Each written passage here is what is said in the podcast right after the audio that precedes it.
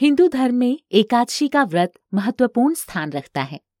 प्रत्येक वर्ष 24 एकादशियाँ होती हैं। जब अधिक मास या मलमास आता है, तब इनकी संख्या बढ़कर 26 हो जाती है। ज्येष्ठ मास की शुक्ल पक्ष की एकादशी को निर्जला एकादशी कहते हैं। इस व्रत में पानी का पीना वर्जित है। इसलिए इसे निर्जला एकादशी कहा जाता है। जब सर्वज्ञ वेद व्यास ने पांडवों को चारों पुरुषार्थ धर्म, अर्थ, काम और मोक्ष देने वाले एकादशी व्रत का संकल्प कराया तो महाबली भीम ने निवेदन किया। पितामह, आपने तो प्रतिपक्ष एक दिन के उपवास की बात कही है। मैं तो एक दिन क्या एक समय भी भोजन के बगैर नहीं रह सकता। मेरे पेट में वृक नामक जो अग्नि है, उसे शांत रखने के लिए मुझे कई लोगों के बराबर और कई बार भोजन करना पड़ता है। तो क्या अपनी उस भूख के कारण मैं एकादशी जैसे पुण्य व्रत से वंचित रह जाऊँगा? पितामह ने भीम की समस्या का निदान करते हुए और उनका मनोबल बढ़ाते हुए कहा, नहीं कुंती नंदन, धर्म की यही तो विशेषता है कि वो सबको धारण ही नहीं करता। सबके योग्य साधन, व्रत, नियमों की बड़ी सहज और लचीली व्यवस्था भी उपलब्ध कराता है।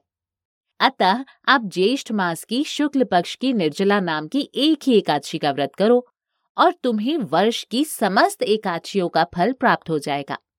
निसंदेह, तुम इस लोक में सुख, यश और प्राप्तव्य प्राप्त करके मोक्ष लाभ भी प्राप्त कर लोगे। इतने आश्वासन पर तो वृकोदर भीमसेन भी इस एकादशी का विधिवत व्रत करने को सहमत हो गए।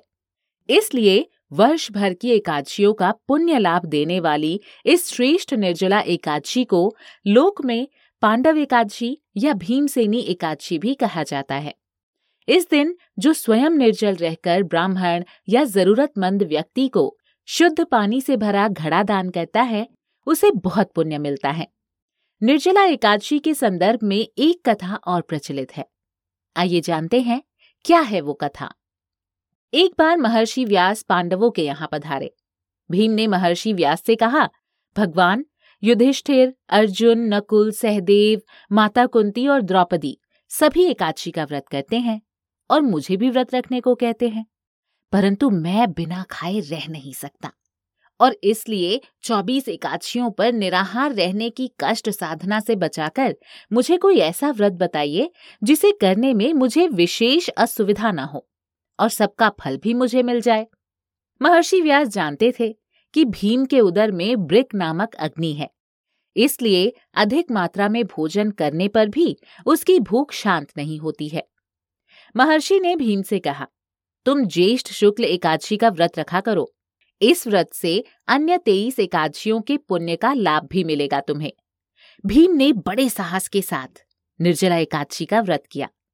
जिसके परिणाम स्वरूप प्रातः होते होते वो संज्ञाहीन हो गए। तब पांडवों ने गंगा जल तुलसी चरणामृत प्रसाद देकर उनकी मूर्छा दूर की। इसलिए इसे भीमसेनी एकादशी भी कहते हैं। भीमसेन ने जीवन पर्यंत इस व्रत का पालन किया।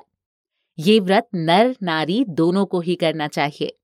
इस दिन निर्जल व्रत करते हुए शेषशाही रूप में भगवान विष्णु की आराधना का विशेष महत्व है।